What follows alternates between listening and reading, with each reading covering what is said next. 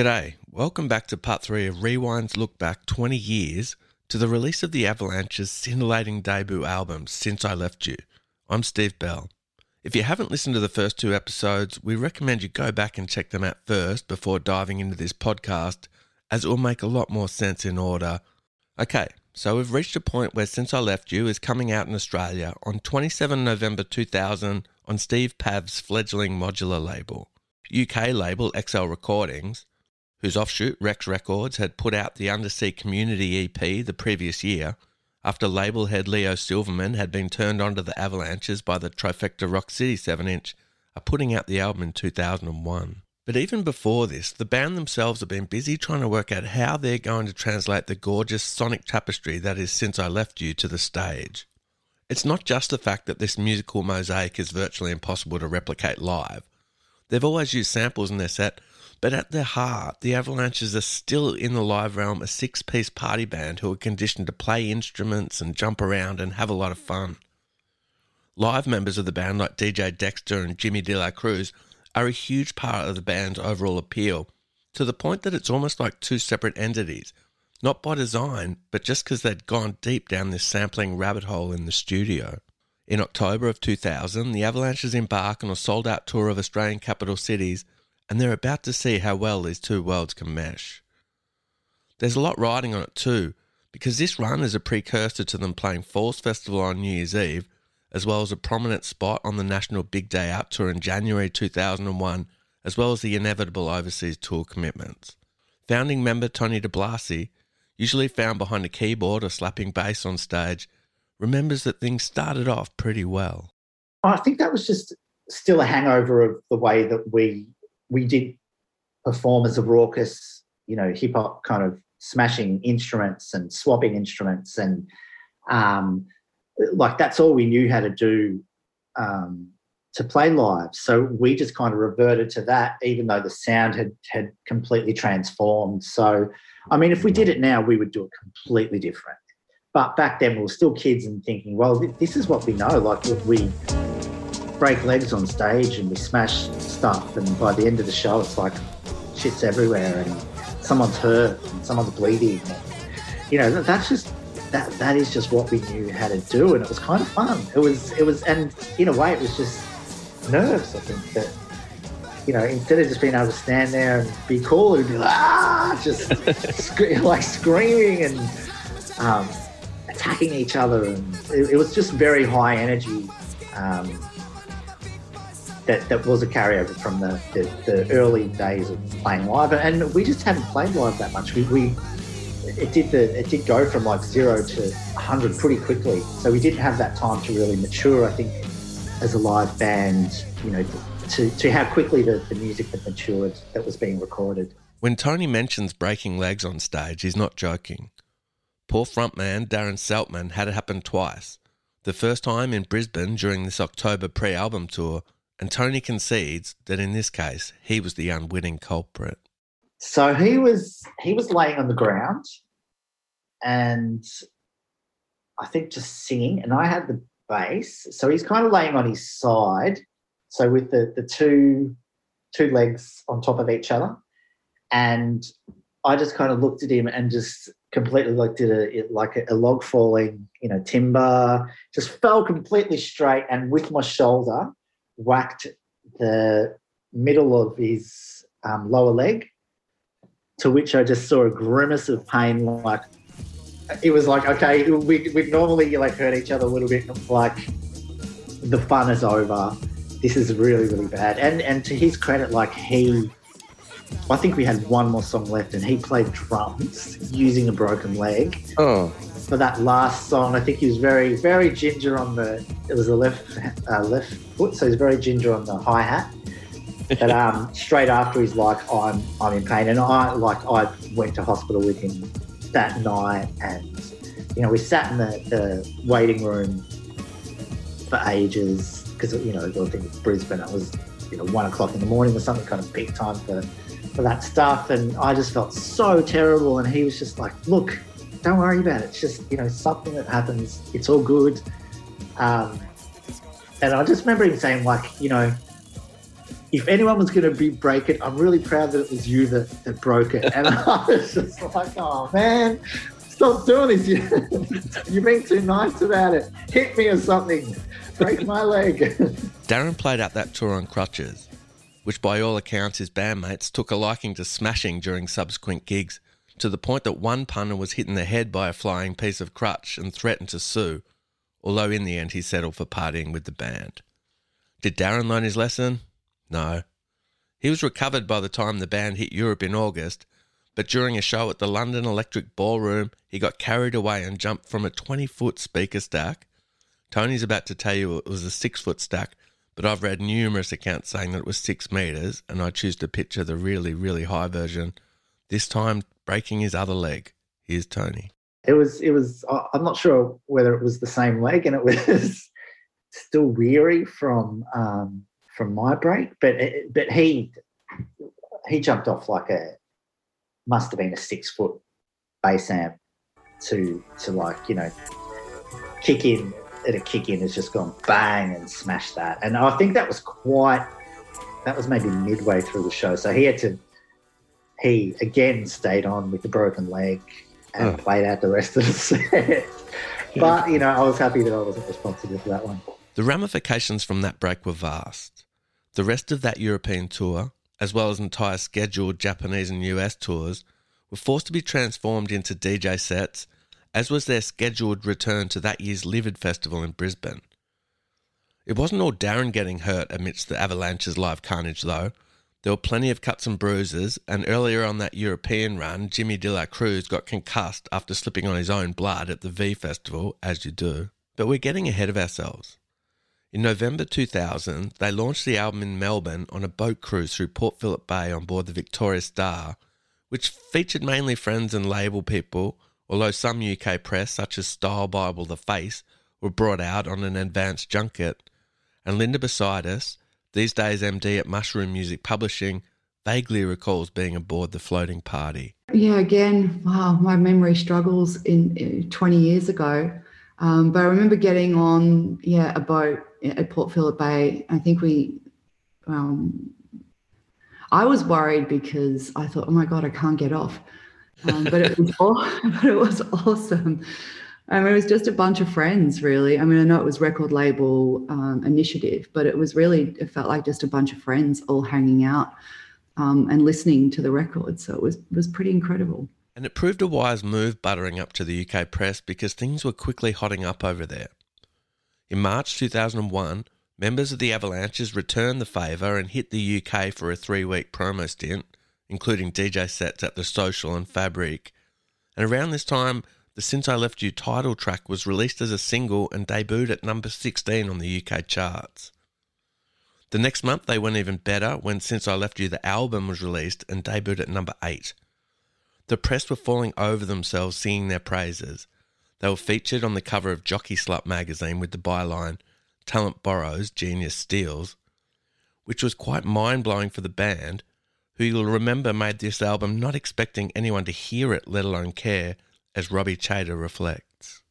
It was cool. I mean, um, I remember, you know, the Face magazine, which was like, um, you know, I'd grown up reading from the UK. They flew out to Australia to do a story on us, and things like that were happening, and it was all a little bit a little bit surreal. The Brits have a real love of pop culture, pop music, and I, I was a kid growing up in Australia, and I was always reading the NME and love it, loving that kind of trashy pop culture, love hate relationship that the Brits had with their music, and they were just so passionate about about their their music, you know. And um, I, I love that, and um, so it's it's not it's not surprising to me that they embrace this sort of um, um, the, the sort of pop culture anything goes side of since I left you. You know that that makes sense to me, and I, I also remember lots of um, Brits saying, "Oh, this is just what they imagined life on the beach in Australia sounded like, you know, like just a big beach party.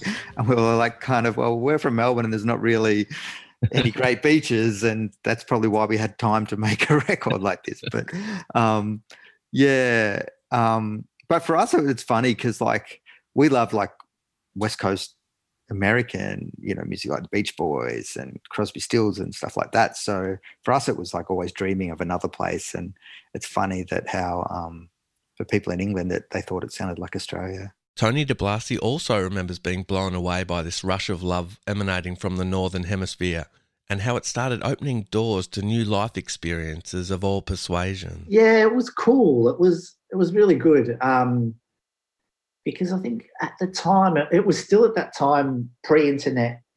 Um, so it got released in in Australia and kind of did all right. You know, it was it was okay. I think it, it sure, I think it got to like number 37 here, and we're like, wow, or maybe it got more. I, I can't remember. Uh, but but it wasn't like this big thing. Um, and then it just really took off in England. And I think like a, a few of the magazines like Jockey Slut and um, maybe NME at the time were like, you've got to listen to this. I think NME gave it a 10 out of 10 or, or something like that. And, you know, the Face magazine, which was huge back then, flew over a team to interview us. And we were like, oh, this is really interesting. And so it really took off in, in England and got really big.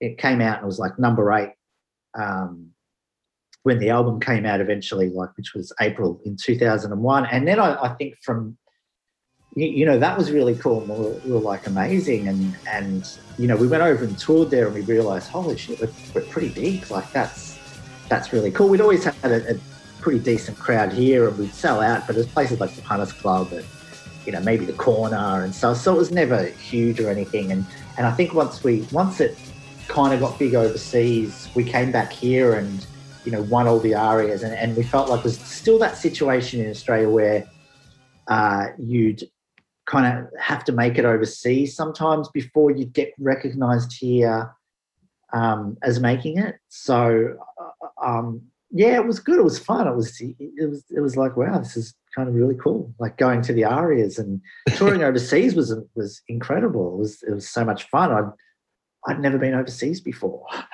Oh wow! I remember, I, like when when we were, you know, because we we kind of got shopped around, not shopped around, but like at the start, all the record companies wanted to sign us, so we'd get taken to these beautiful restaurants, and I remember thinking.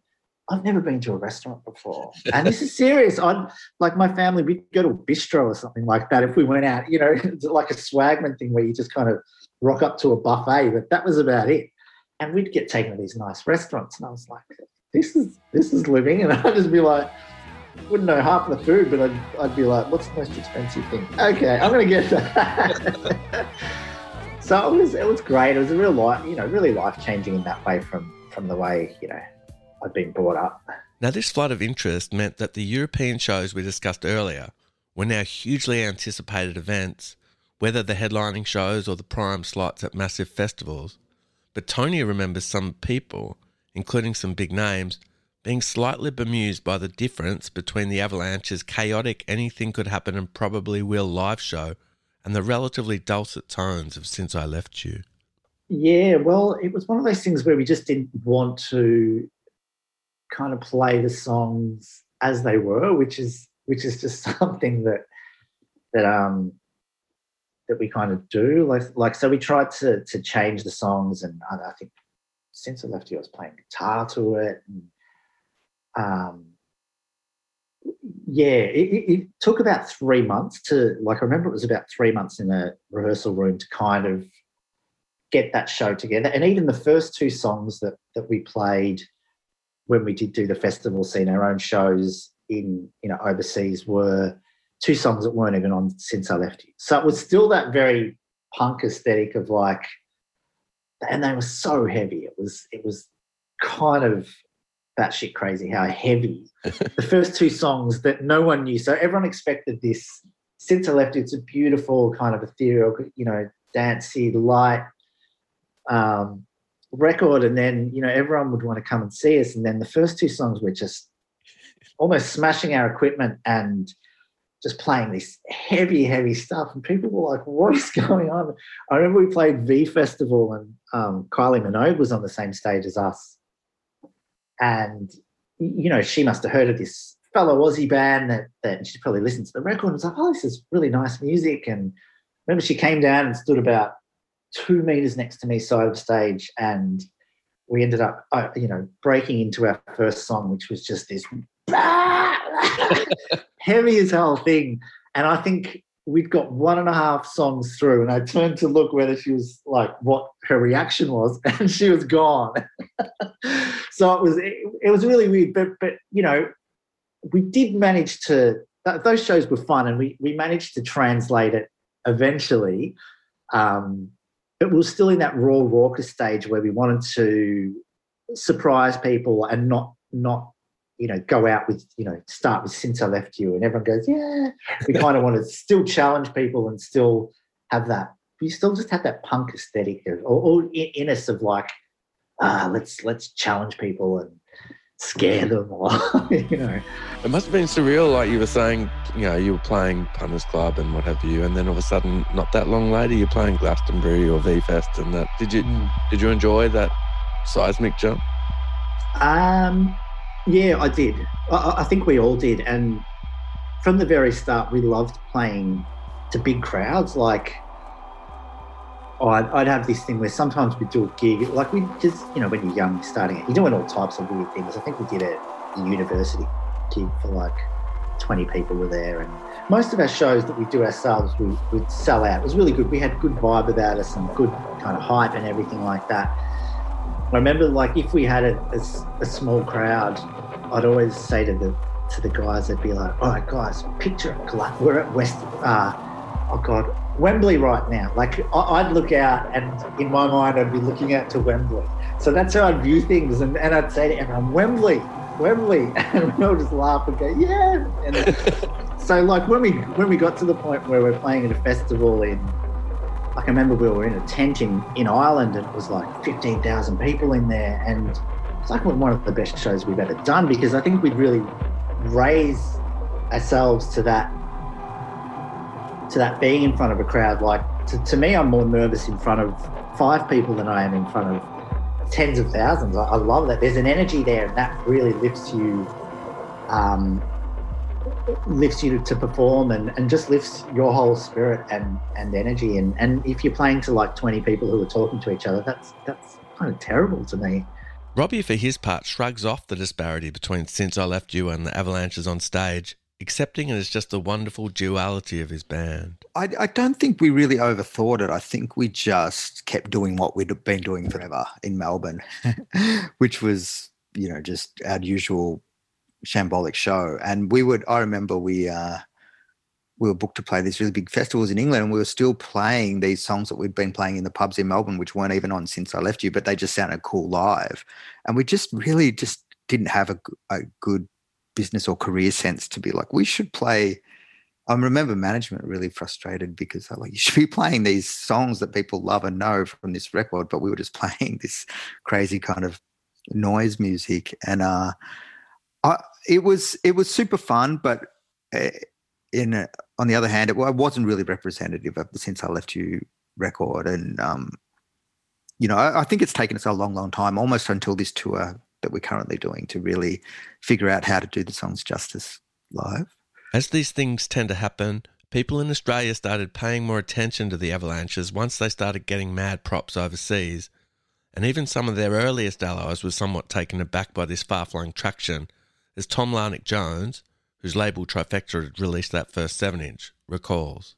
I guess I was surprised, yeah, but I guess, I guess I always thought it was good, but I guess it didn't really there weren't any peers of ours, I guess, um, who were successful overseas. You know, maybe this was around about the same time as as Jet becoming successful. So maybe they were a year or two later. Um, so I think it was like it was surprising in that way. Um, not surprising because it, you know, it was good music, but surprising because I, I, I hadn't seen any other Australian acts kind of break through the way they had, and in a way that was kind of you know um, authentic and driven by the music um, and still you know independent as well like you know on an independent label in the uk um, yeah so that, that was that was a new thing as well i thought at least at least from my experience simon reynolds the respected uk music journalist who was one of the early adopters of the avalanches abroad and who'd spent most of his career between London and New York, remembers being quite surprised that Since I Left You emanated from Melbourne rather than some more recognised dance hotspot. I must admit, that uh, Australia had not been on.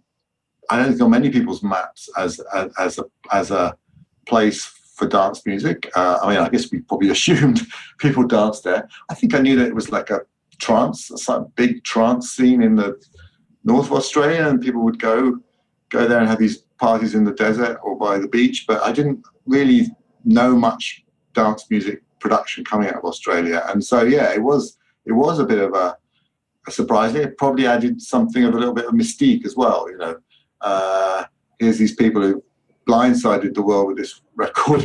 Uh, they come from Australia, the other side of the globe.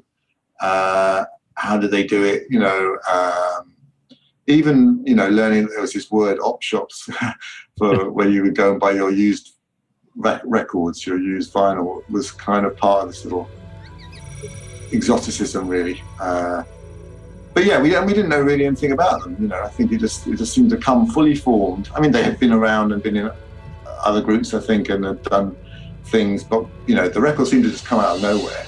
Uh, and I just remember everyone on the on the internet seemed to be talking about it on message boards and and uh, uh, you know, and there was a big buzz amongst music journalists about it. You know, but it seemed to happen almost instantly. But this overseas success didn't come without its legal pitfalls, as we briefly alluded to last episode. Spurred by the adulation of the UK press, import copies of Since I Left You started flooding into America, pricking the ears of record labels over there. After a brief bidding war, the band signed with Sire for the US and Canada. Now, Sire Records is mainly recognised for its rock beginnings, but by this time was home to acts like Aphex Twin, Pet Shop Boys, Morcheeba, and Orbital, making it a good fit with the album eventually coming out there in November of 2001. But this raised new sample clearance issues, as more people being aware of the album meant more people putting their hand up for a slice of the publishing pie. There were a few samples here and there that had to get removed early on, and then that pretty much became the standard version of the album. And then I think when it hit the States, because it kind of rippled around the world, so it was out in England a year later than here, and then in America like two years after that or something.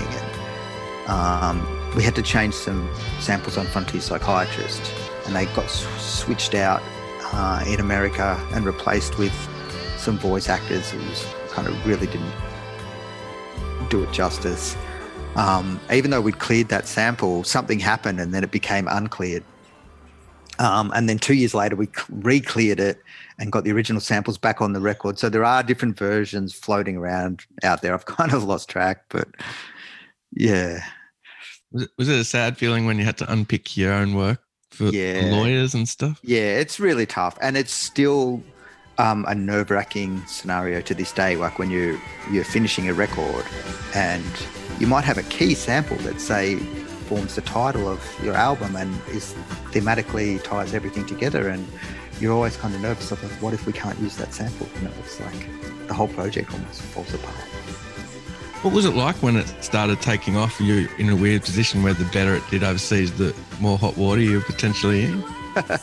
yeah, and actually that reminds me of. Um, I think um, Modular here had worked out a deal when they began, when they they did a great job clearing all the samples, and everybody got on board. And I think XL, the label in England, was helping out with that. But they naively still did a deal where, um, you know, they paid X amount per sample, but if the album ticked over 100,000 copies, they would have to pay that same amount again every time it sold another 100,000 copies. And they thought, well, it's never going to get anywhere near that. So let's just do this deal because we get everything cheaper initially. Um, and it's a good way to get this this kids record out there in the world and people get to hear it and then of course it just kept selling and selling and selling. So every time it sold another 100,000 they had to pay out to all the original sample owners the same amount over and over again. And I, I just remember it was like they kind of wanted it to stop selling in the end because it was just costing so much money. And um, so it was it was I mean you don't really you can't really comprehend that when you're like you know, in your early 20s and a record selling that many copies and people all over the world are kind of um, embracing it. It was, it was a trip. Um, and it was pre-internet really as well. So, um, I, you know, it was, you get a sense of it, but it's only been in the years since really when I travel that you meet people all over the place who, who know the record and yeah. Tony Espie, who mixed Since I Left You and both of the Avalanche's albums since, wasn't as surprised as others by the album's immediate traction simply because he'd been aware that he was involved in something groundbreaking from the outset. Uh, look, I did, yeah, more so than them, I think. Um, as I said, when I first heard "Since I Left You," the song, I that was it for me. That that I'm like, this is a piece of uh, art that is so profound that they that they didn't really make it like that. It just happened like that, and um, just the the feeling in it and the the use of sounds and the use of that main sample was was transcendent for me. I, I, I was like, even if this no one else ever heard, hears this, I've actually heard a piece of music. It's one of the best pieces of music that's ever been made, in my opinion. So I'm like, I, at the time, I I had that feeling, and, and um, I think they were less sure of it than I was. Um, and then when I heard, when we kind of got close on the frontier, I was like, this is so crazy that this is people are going to lose their shit over this, man. They are. Re- this is there's nothing else like this. And sure enough, it's still one of their most popular tracks, you know.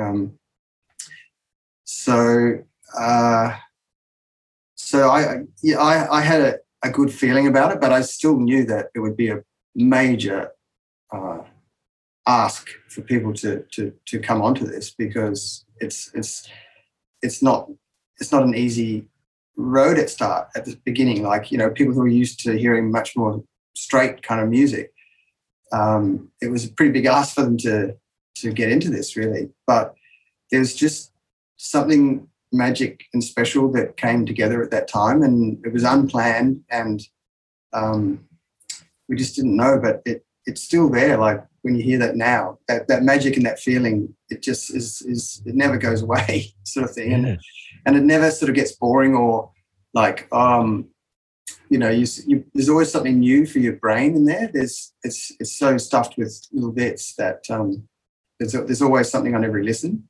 you know, and so I, I had a, I, as I said, I had a really good feeling about it, um, but I knew that it would be a big, a big deal if it actually got somewhere, you know. Um, it just I think there's good timing as well for it. Um, and it was just post the big rave kind of days and all that sort of stuff. So I think if it had come out earlier and in the middle of that whole dance rave thing, it wouldn't have had the same air because I think people were looking for something new and and to still come from that dance world, but but be sort of genuinely new and fresh. So I think you know that's what made it actually successful. Um, and of course, you know, it took a long time to filter out, a really long time. Like it, it was, you know, some house DJs in England being given cassettes or CDs early on and, and starting to play it and getting reactions and things like that. And it took a long time to filter out, you know, compared to these days when it's so it's like overnight almost, you know. Um, it's um, it took a good year for it to really get through the industry, you know what I mean? And and for Pav at the time to to to turn people on with it because you know he was going to like A and R meetings and stuff like that with this crazy music that didn't. They were like, "Well, how are we going to sell this?" You know, um, and he he had he had the faith. So um, a lot there was a lot to be said for his kind of um, support. Back home, the industry was starting to take notice as well. With Frontier Psychiatrist released in the UK and debuting at number 18 on the singles chart, new single Radio was taken to radio in Australia.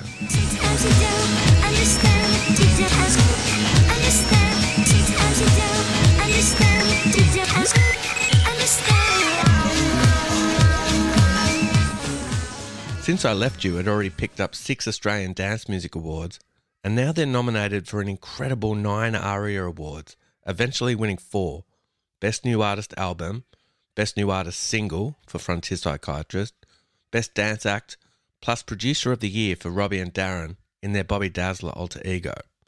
They probably would have taken home more if Powderfinger weren't on their Odyssey number 5 rampage.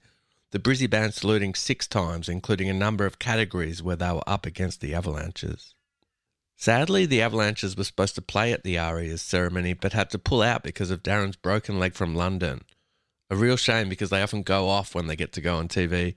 Check out their performance on Recovery from back during the El Producto era on YouTube. It's amazing. So much smashed vinyl. But the band was still on hand to collect their awards, a strange turn of events for these young Melbourne upstarts, as Tony Di Blasi remembers. It was really weird. We were still like, I just remember like turning up at the ARIAs, we still just didn't have any idea about what we should be wearing. Like, you know, should we get dressed up? We were just in our just, I was in just in jeans and this crappy shirt. And like, I, I was in the hotel room before, like, the literally a, a couple hours before the ARIAs were going to go. And I'm like, I'm still giving myself haircuts.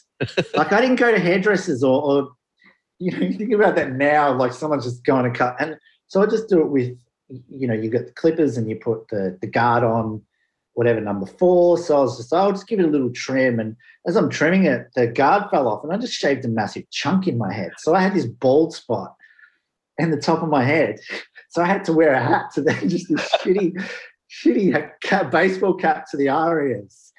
And like, I remember we had that band. Do you remember Scandal'us that were like a pop, one of those pop, and they they were behind us, and they were just dressed to the T, like fur coats and everything. I just would be like taking my hat off in front of them so they could see the bald patch just trying to freak them out. Um, but it was really weird. It, it, was such a kind of, you know, surreal feel. I remember like there were articles in the Herald Sun because we were pretty crazy back then like, oh, you know, we've got plans in place in, in case the avalanches go do something crazy. We're going to cut out the thing. And by the time we were there, we were just like so nervous. And we got up on stage and we were like, oh, thank you. kind of the opposite to the, because we'd never experienced anything like that. It was a whole different part of the music industry that, that we weren't we weren't a part of or anything. We were still very much in the indie scene and all that. So that, that was, you know, really eye-opening for us. It's it's hard to recreate that innocent vibe, isn't it? Like from before you're aware of all the machinations of it, the business. It is, and I'm glad that um, you know we as a whole didn't really think about it early on, like because I, I feel like a lot of bands now would be very aware of it, just in the in the nature of the way the whole industry's changed and has become very. It's got a couple of record companies that pretty much own everything. There was a lot of independent record labels and like I said, that whole independent spirit, and we just kind of come out of, you know, Nirvana and don't sell out, and that was still that was still a thing, and um, you know, so so we did have that innocence of of not kind of caring and just wanting to have fun, and that that's that's what we wanted to do, and just we loved making music, and we loved having fun, and and that was it and you know i'm glad that that we got to live that time because it's still one of the, the greatest you know uh, times of my life. And if we'd have been too caught up in you know who are we going to sign with and uh, is it going to be number one? Is it going to do it just would have been the pressure was would have already been there. And the pressure is there now and it's just it's never going to go away because you know we're the avalanches we're this thing there's you know big business and record companies and all that kind of stuff. So I'm glad we got that experience. And and like I said, it was one of the times in my life. It was so much fun. Robbie also remembers being weirded out by the sudden industry attention. Yeah, it was all surreal, and I was such a shy kid. Like I, I found all of that stuff really hard, and I was really grateful to have, you know, a gang of guys around me to that were like, you know, more, much more confident than I was and that was the lovely part of it. Um, but yeah, I, I, was just pretty shy, and I found all that really difficult. Like I, I remember sitting there thinking, "God, I hope we don't win one because I really don't want to have to get up on stage." um, and you know, there would be things like you know that I'd be in Melbourne, and they're like, "Robbie, you got to go to Germany because there's the MTV Europe Awards are on, and you've got to go and be there and accept this thing." And I'd get off the plane over there completely jet lagged and shell shocked and have to be in this stadium and accept this award. And I was such a shy kid. It was all like, it was all like a bit much, really. Yeah, that would have been overwhelming for sure. Yeah, because like Um, you know, I just made this record in my bedroom, and it was just like with these old junk store records, and I like that's what I'm built for. Like as a person, like I love that kind of um, detective work and that and getting lost in music. But uh, uh, um, it's taken me a long time to kind of grow into the other side of of this of this uh, industry and this job and and be able to speak and like do an interview with you like I am now. You know, it's like that. None of that came naturally. One aspect of the Since I Left You story, which we haven't touched upon, is the music videos. There were two excellent clips, one for Frontier Psychiatrist and one for Since I Left You, and these definitely helped the Avalanches reach a new audience at the time, as Linda Bosidis remembers. Um, well, I think the videos had a massive impact as well. Uh, one thing that struck me was with Frontier Psychiatrist video, that accentuated the genius and the madness of all these individual moments combined into one incredible song. Um, it, it, was really uh, incredible how they did that with the visuals. Um, it matched so well.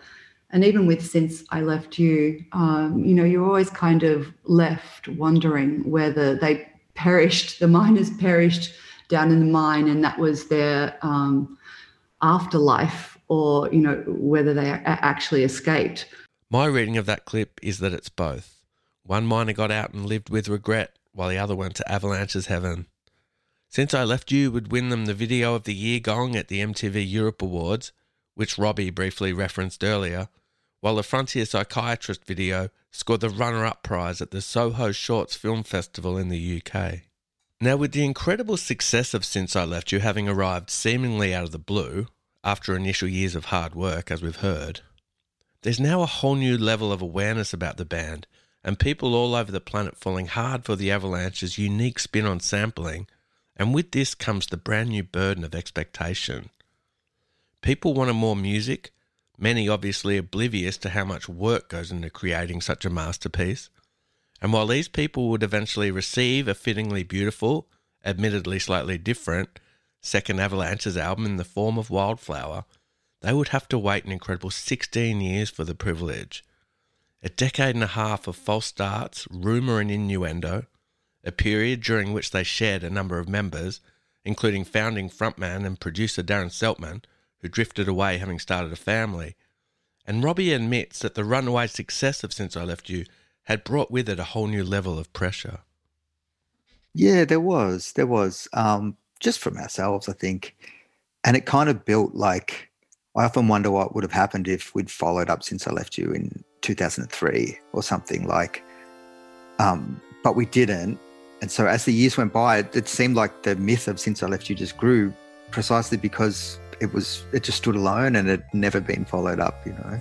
Um, and also, I had a lot to learn personally about my own creative process and um, and how I work. So I remember thinking after since I left you, um, that was kind of easy. I remember thinking that to myself, and I could I could hear a million things I would would have fixed up about it, especially in the second half of the record.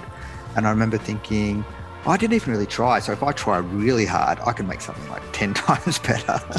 Because that was just kind of easy. And so it's such a naive, naive way to think about things and, and totally a total misunderstanding of my own creativity and the beauty of being in a in a in a state of flow. And um, it's taken me a long time to learn that um, effort uh, has got nothing to do with it. Like, yes, you have to put in the hours and the time, but but you know your the intellectual side of my brain if i'm overthinking or overanalyzing something really isn't much good to me in the studio. And really it's about working from the heart and just being in the moment and capturing a moment of how you're feeling in one sample. And um, the journey of making wildflower was um, a journey of learning that you know and, and the relationship between tony and i was um, was a beautiful one because we would have to tell each other listen that thing you made in five minutes just has a certain magic and it's 10 times better than than that thing you've just spent a month on that had all these concepts behind it or whatever you know? So um, there was the creative journey and the creative pressure and then there was from the outside there was um, you know record company pressure as well and like they were very understanding but there was still this thing of like where's the record? Where's the record?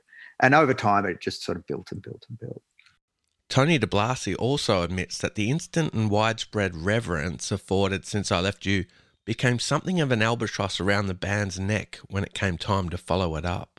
I think when we first started doing it, we were quite, you know, the Albert. It wasn't the albatross again, uh, uh, around our necks, but uh, and, and, we did try and do so many different. We were like, oh, let's try and write a whole new thing. So we, we always want to do something different. So we're like trying to write songs and the Beach Boys things, which were cool, but it just wasn't quite us. And it maybe it took us five years to figure that out. And then in those five years, you know, the whole scene's changed and there's, you know, everything's become kind of this new rave thing and modular and transformed and, um, and you know, so we kind of just tried to get back into the sampling thing. And as this is all happening, like we just discussed, since I left you was becoming this kind of big thing, and, and people were calling the classic record. And so then it was like, oh shit, you know, we're going to follow it up with something good. And, you know, we're quite ambitious and, and, you know,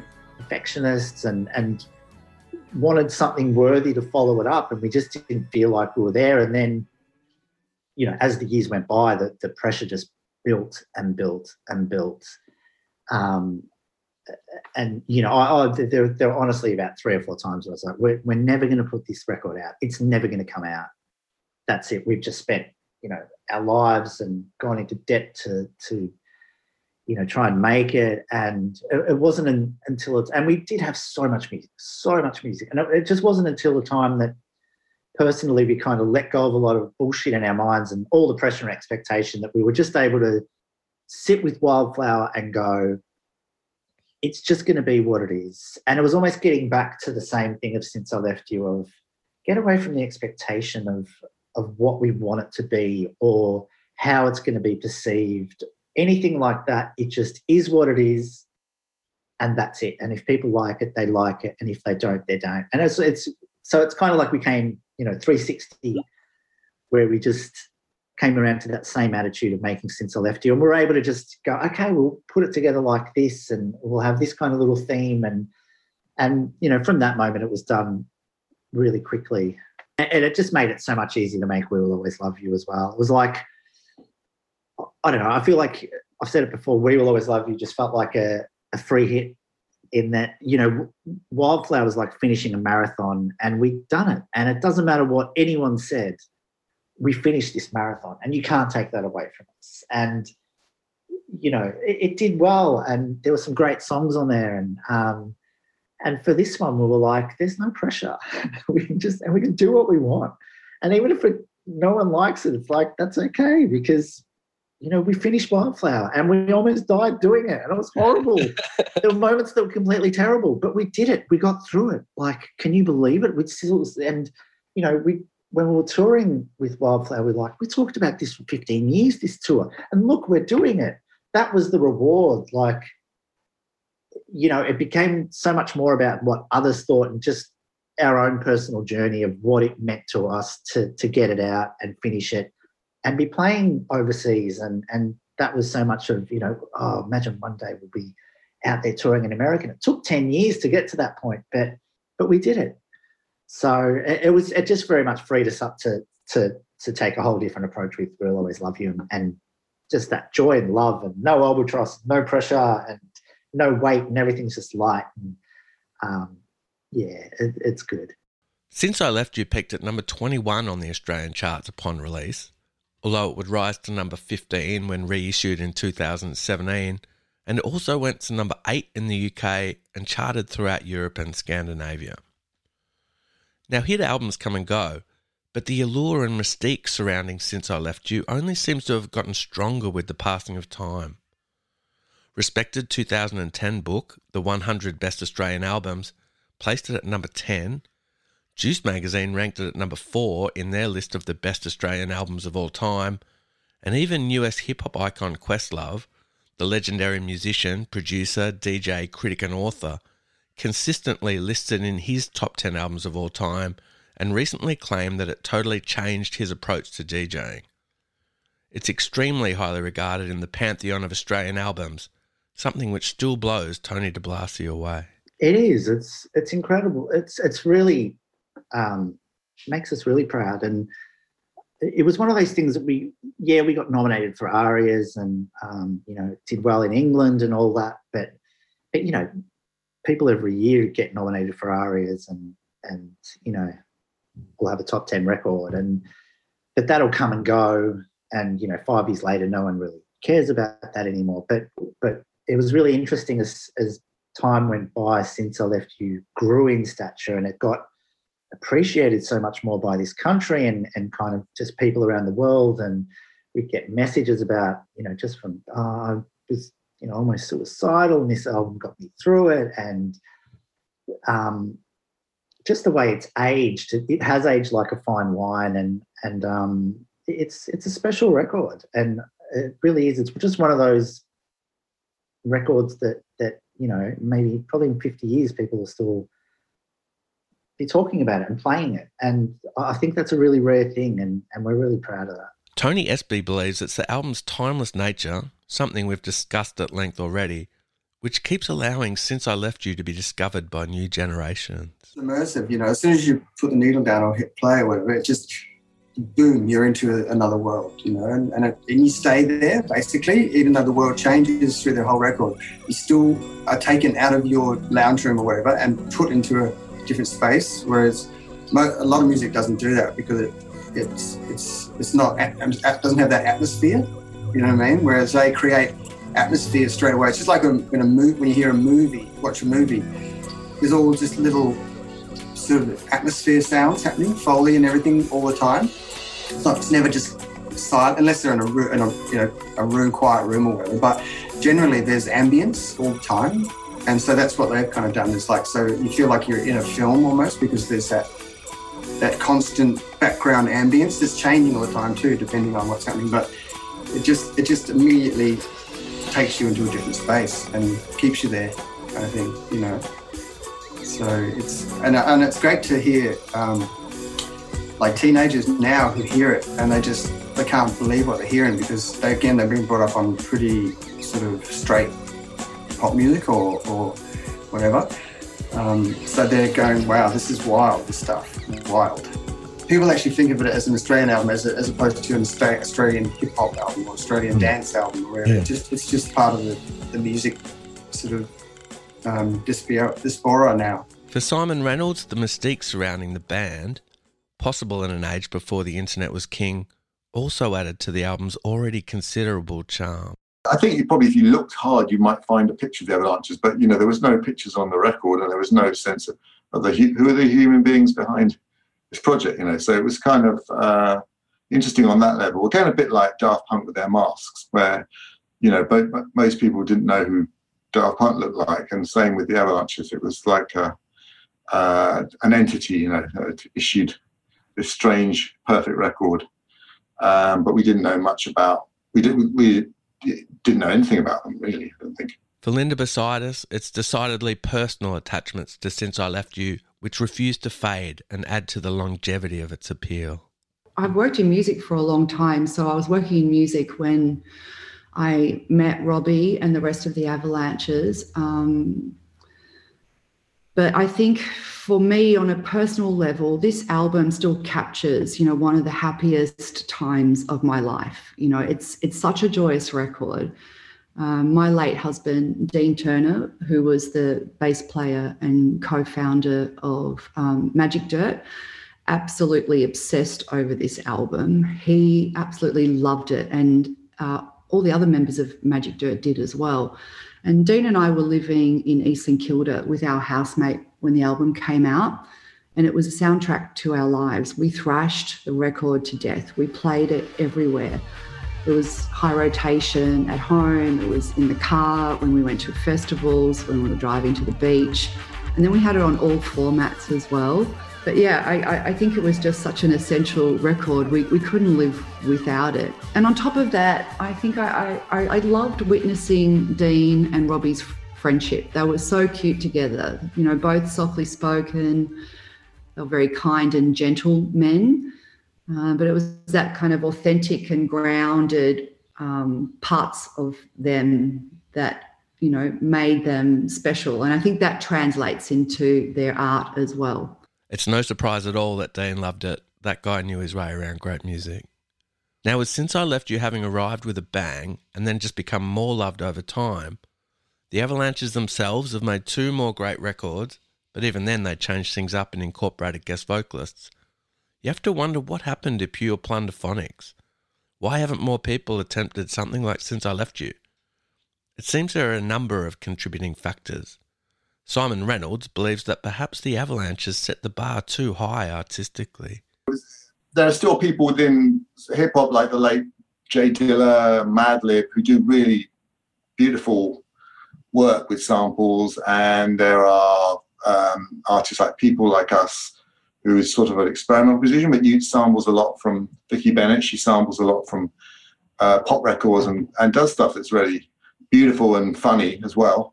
Um, but it's kind of like a minority strand. You know, I think in terms of dance music, it's very hard to top what the Avalanches did. You know, that, that density of samples and the way they had so many things um, that they'd taken, but they somehow wove them together in something that felt natural and not like overloaded or you know.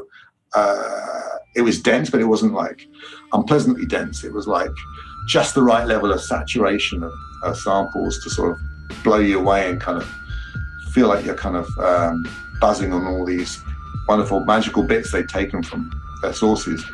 Um, it's very hard to take that any further, I think. And I, I um, so in a way, in a weird way, it's not like you can see a lot of avalanche-like groups. Really, um, they kind of did this towering thing, uh, and then they did later records like that. But not many people have taken up the baton. I don't think. Robbie reckons it's been more of a natural evolution away from microsampling. I mean, for us, it's just how we express ourselves and all all we know how to do. I'm not sure if it was just a a technology based thing, and technology was changing, um, and digital audio workstations and Pro Tools and stuff were just like um, everybody's switching over to them. So and leaving the old hardware samplers behind. I mean, that might be a reason. Um, but music was changing a lot as well, and it's also like it's time consuming. you know, it's hard work. Um, and it's for me sampling music it's like it can sound bad too if it's like if it's not done really really really really well so yeah they're few and far between the beautiful beautiful sample based records tony Di Blasi believes no one's gone down the since i left you path mainly because it's really hard. It is hard. It's and and it is laborious. There's a big process of putting it together. Um, you know we had you know, Robbie was producing it all. We had like four guys who were finding a bunch of samples and, and sending them, and, and so so there's there's a big kind of work rate process with it. Um, also, I just think people shit themselves thinking they're going to have to clear them all. um, you know that that's a that's a huge thing, and, and as as as sampling has gone along, and record companies and publishers are now seeing it as a form of income with royalties and everything like that, they're, they're more aware of, of, you know, I'm, I remember hearing a while ago there are actually people who are employed as sample spotters that work for the record companies or publishers that go around and try and find if there are any, you know, samples that are uncleared that they can then take to them. So it, it's a lot more of a riskier business now to, to do that, um, which probably scares a lot of people us off, but, you know, not us. Tony Espie believes that no one goes to the extremes of the Avalanche's debut because it takes a certain touch and skill that few possess. It's a good question. Maybe people have, but they, it just hasn't sort of made it or it hasn't been heard outside its creators' small circle or something. I don't know, but I certainly haven't heard anything like it. I've heard there's groups like the Go Team and and, the, and other groups who use sort of samples quite a lot, but it's always against a, a a played or a program background, whereas not whereas whereas they actually base the whole song on the sample on the on the, the hook that they find or whatever. Everything's sort of based on that. Um, so, which I think is a bit different to the other other people who are using samples a lot. They, the samples are again like they're, they're sort of um, they're secondary to the main part of the of the song. Whereas with the avalanches, of course, it's the other way. It's it's it's the songs are built around samples. It's a difficult process, and it just it takes a long time to find the right samples to fit together. Um, and you know, it can just take day like weeks of putting the putting the needle putting the needle down, putting the needle down, putting the needle down until something magic happens. Um, so I can only guess that it's it's it's it's very hard to do it and to make it sound that good and that sort of um, I don't know that sort of out of the ordinary um, that maybe people have tried and it just didn't it didn't work or that and the other thing too which really puts most people off is the cost of of sample clearance Mhm. that's i'd say that's probably the number one reason that people don't do it to the extreme that the avalanches um, because no one will pay for it you know i mean some really big artists you know like I don't know, Kendrick or people like that, if they want to use a sample, it's no problem, you know, because they're normally only clearing one or two samples. When you've got to clear like 500 samples for one song, it's um, it's it's really really hard. You know, at one point they have a sample clearer person working for them in LA um, for Wildflower, just to working full time just to clear the samples. So I think that's probably the number one reason why people don't do it. Um, but they're, they're very clever though because there's a lot of samples that are unrecognizable and they're so mashed into the mesh of, of, of all the music that you can't hear what they are. Um, and whereas there's other samples that are much clearer and more obvious, especially now with Shazam.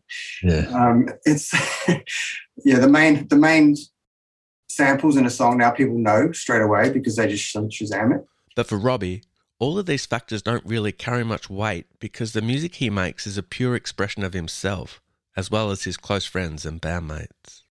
that's that's that's the lovely thing about what we do and um i think as i get older i realize that's why sample based music can be a really true and pure expression of who you are because it's just like whatever you love is filtering through you and out into the world and we we just love an incredibly uh, diverse amount of music. And somehow still to this day we know if um, a new tune we're making really is an avalanche's tune or not. It just has a certain sound and a certain feeling. Um, and i don't even know what that is but we know it when we have it. And it's really just us being ourselves. Um, so in some ways i don't i don't know like it's a it's a much truer, truer expression of what's in my heart than if I was trying to play guitar and express it that way or something. You know, it's it's yeah, it's wonderful. Must be great still doing this with Tony, who you've been mates with since school and that.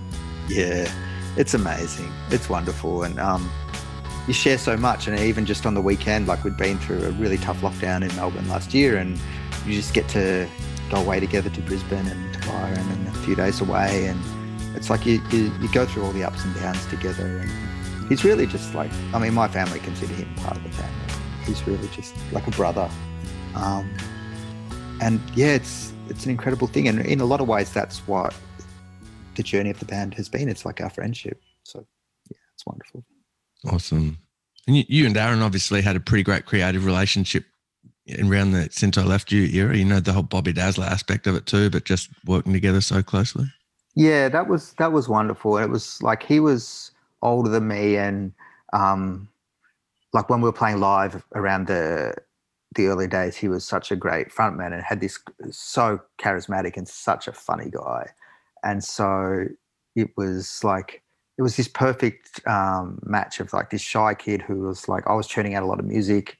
Um, Darren had great music taste and uh, this confidence and charisma to front the live act, and it and it really it worked worked really well. And he and being a few years older too, like he would uh, turn me onto music. Like he would say, "You should check out this Van Dyke Parks record. You really love this."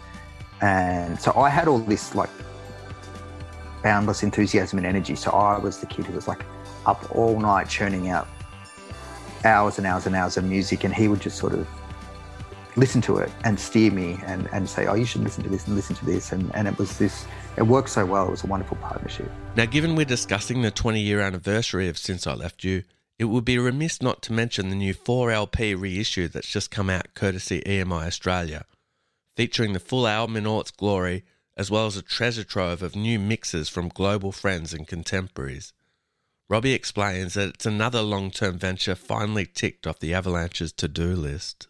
Yeah, it's been it's been heaps of fun, and actually, uh, Glenn from Modular um, and I started on this probably a decade ago. I think it might have even been planned as the 10th anniversary.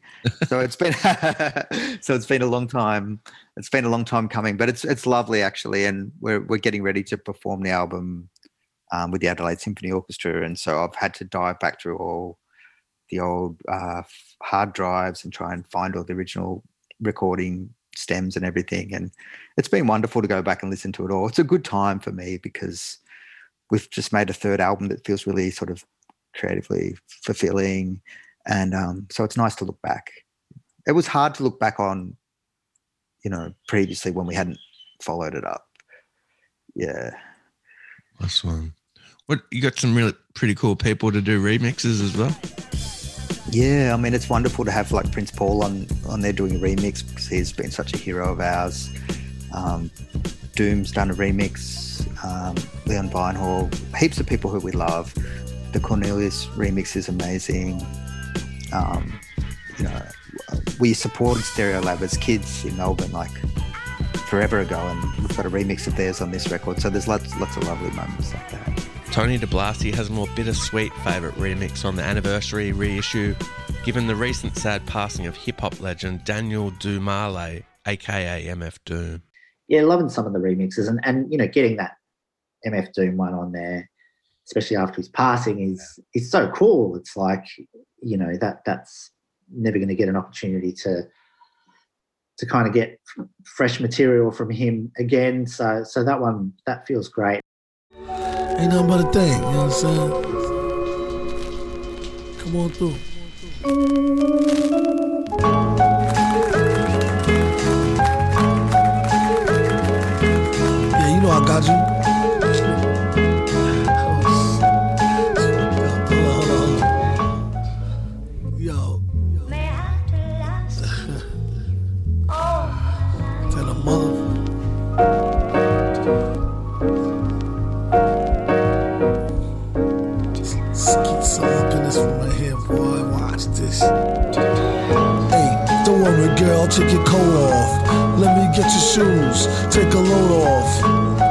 May I offer you some white wine? And may I say, tonight you looking mighty fine. Yup. As usual.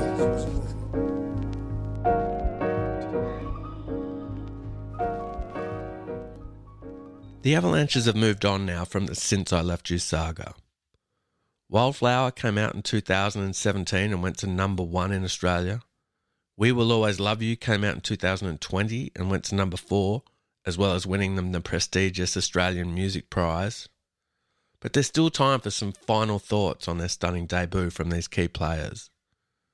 Tony Espie, who's now mixed all three Avalanches albums, says that Since I Left You remains a pivotal point in his own journey. How do you look back on Since I Left You in the, you know, I just feel in relation lucky, to everything? lucky, really. Like privileged, right place, right time um, had the right temperament, um, which I think is why Robbie and Tony have kept working with me on the, the other two records because they could work with anyone they want, really. So I think I just I just get I get them and I get what they're trying to do and I know what sort of sound that they like and um, and you know we just became close as well and so I've sort of been through the ups and downs as well with them and, and through health issues and things like that. So I think they just feel secure with me because I've got their back in a way and, and uh, I can keep secrets and things and you know I don't sort of blab blab blab, blab to the media and or whatever. So um, you know, like on We Will Always Love You, when Robbie said he sent me the demos and said, I want to work with you again, I was like in tears, you know, because to hear those songs in their sort of nascent stage, and then to be asked again, it was it was mind blowing.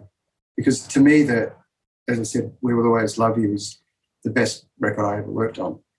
Um, I think probably since I left you is more important in a lot of ways, um, but it's to me my favorite one is the new one. Um, Brilliant. So, so I feel just looking back, it's just like I, I, I was amazed to work on Wildflower, which was you know extremely difficult. Um, but but I knew the music was so beautiful that it was worth going through. Um, but that was that was my, you know, really very very hard. Um, there were lot there were lots of great moments and and and times, but but it was it was a struggle. You know, it was, there was a lot of things happening at the time, and and um, and again, I feel lucky for him being on that one too, even though it was emotionally hard. Um, it's you know, I just feel privileged really, and um, it's it's kept it's you know I still use their their ethos and their kind of way of approaching it on on just about everything else I do. So it's stuck with me. There's lots of good stories around it, you know. But for me, it's uh, Robbie being healthy. That's that's for me. That's um, more important than the music.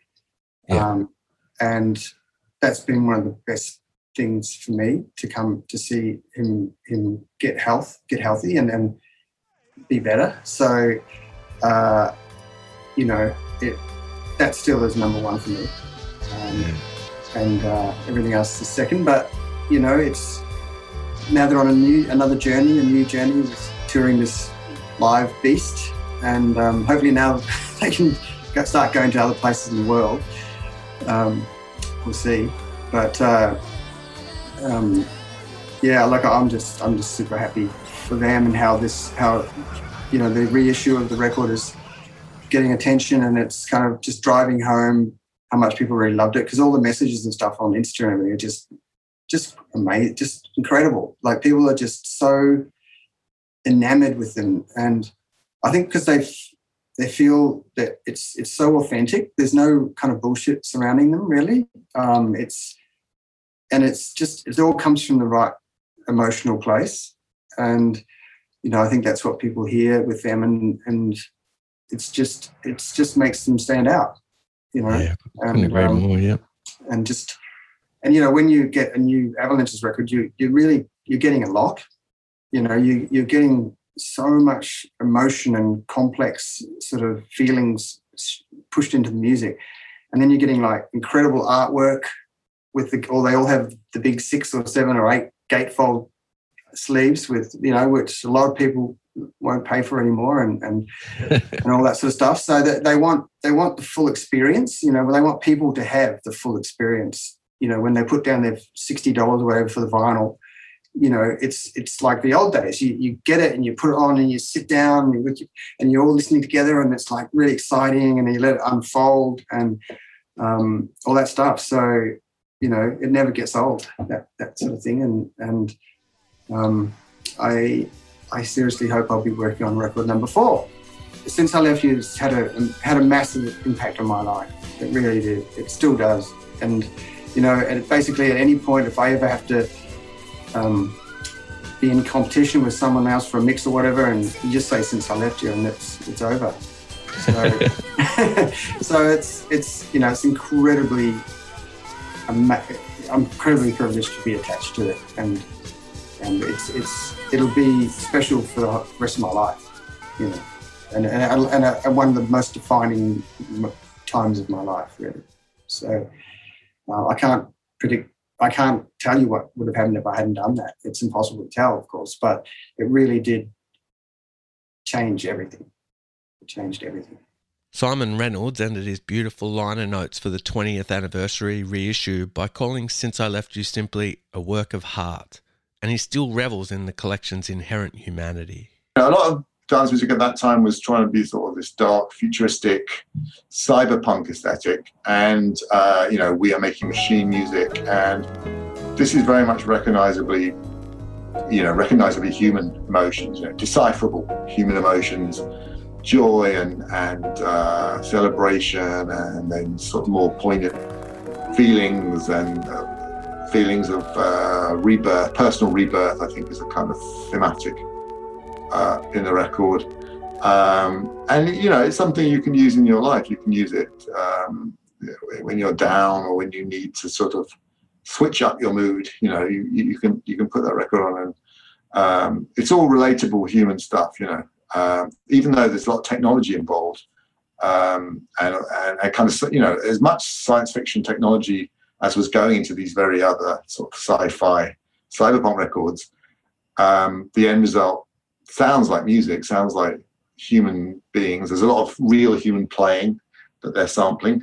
Um, you know, people actually playing instrument, you know, instruments um, rather than programming or engineering sounds. And so it all has this sort of uh, human feel running through the whole thing. For Tom Larnach-Jones, the Avalanche's love of music for music's sake is his main since I left you takeaway. And I think that's always been the way with both um, both um, Robbie and Tony. Um, you know, I feel like there's a certain uh, generosity with both of them when they make music, but also when they talk about music. You kind of can't help but feel like you've been welcomed in, into something. There's nothing exclusionary. It's about sharing joy and music and um, yeah, just a sense of generosity I've always felt from both of them. Even if you know, if they ask you, you're playing something and they ask you what it is, it was always like with such enthusiasm and genuine interest. Linda Bosidis explains that the live magnetism she first experienced in the 90s and which so endeared the avalanches to her is still alive and well. It was in Brunswick Heads um, a few weeks ago and uh, I went down to the beach hotel with um, Danny Rogers and his wife Liz, and the Avalanches were playing a DJ set. And there was a line that was hundreds of meters um, trying to get in, a line full of people trying to get in. And inside it was heaving, it was packed to the rafters. Um, but you know, you just realize that um, it still has apart from the crowd, they still have that feel, that feel to be uh, close to them. You know, the crowd, you couldn't even distinguish where they were as DJs with their with their um, equipment and where the crowd were. It was they were all the crowd were all over them, and it was such a great feeling. I mean, even then, you know, you still want to be down the front, you still want to be immersed, you still want to see what they're doing, and uh, you know, and I still, I, I, was Shazamming still. I still want to Shazam, try and work out what they're using. um, but yeah, it is. It's pretty special. And the band? Well, as you can tell by the conversations we've just been sharing, they look back on the Since I Left You story extremely fondly. Here's Tony. Amazingly fondly, yeah.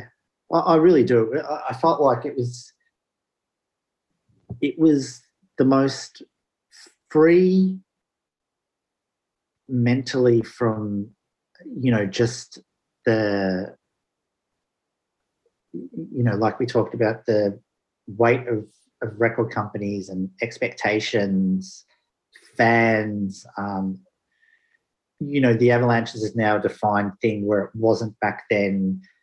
Um, yeah just just it was just free and fun and like you know, we're all just such good mates. And it was just like, you know, making music with your mates and getting to play on live with them and um, doing all that stuff was incredible. It, that, yeah, it was, it was just such a fun time. Fun, that's what it was. And it still is fun now, but it's it's a different level of fun. It's it's you know, um, yeah, still loving it. Still, it's still a ball. But um, yeah, it was just different. It was like a, a youthful kind of naive fun about it now, whereas now we're more grown up um, and have to think about you know things in life that we weren't aware of or didn't care of back in the day. And here's Robbie. Yeah, I do. I do. I do. Just because um, it reminds me of my own personal journey. It reminds me of um, it was just a kind of a, a, very special time. You know, there's the turn of a new millennium, and um, yeah, I remember it very fondly. And the music's so full of joy. It's like it's a it's a lovely it's a lovely thing to have been part of. So thanks for joining us on this delve into the history of Since I Left You, an album that's now 20 years old but still as timeless and mysterious and beautiful now as the day it was born into the world, same as it ever was. We'll leave you with the beautiful title track Since I Left You, the album's de facto mission statement the song which made Tony Espie pull over his car upon first listen, and the song that pretty much encapsulates this fascinating first chapter of the Avalanche's ongoing adventure.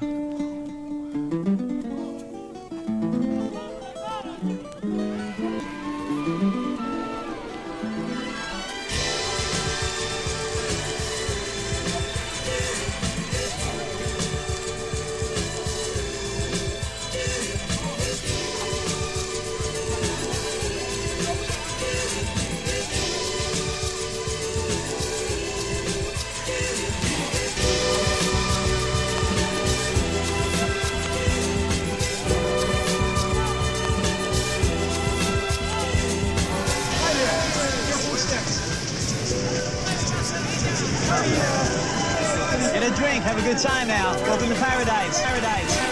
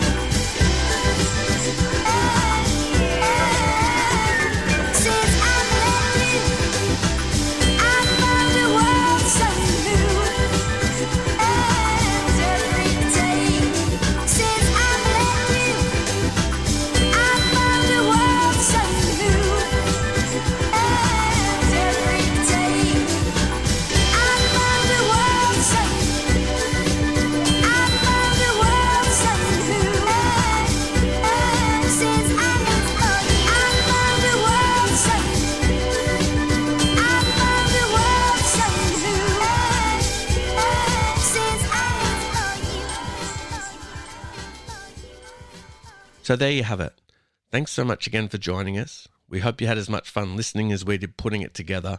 And a huge thanks to Robbie and Tony for their time and insight, as well as to Linda, Tony, Tom, and Simon for being so generous with their time. We'd also love to thank Mariam from EMI for her great help pulling it together.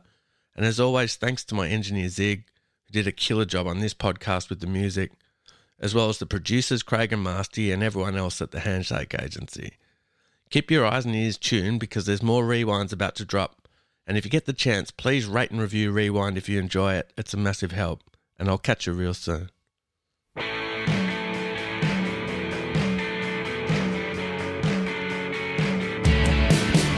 Rewind with Steve Bell is a podcast from the Handshake Agency Network. Produced by Craig Treweek and Andrew Marks. Recorded and engineered by Zig Parker. Theme music by Dollar Bar.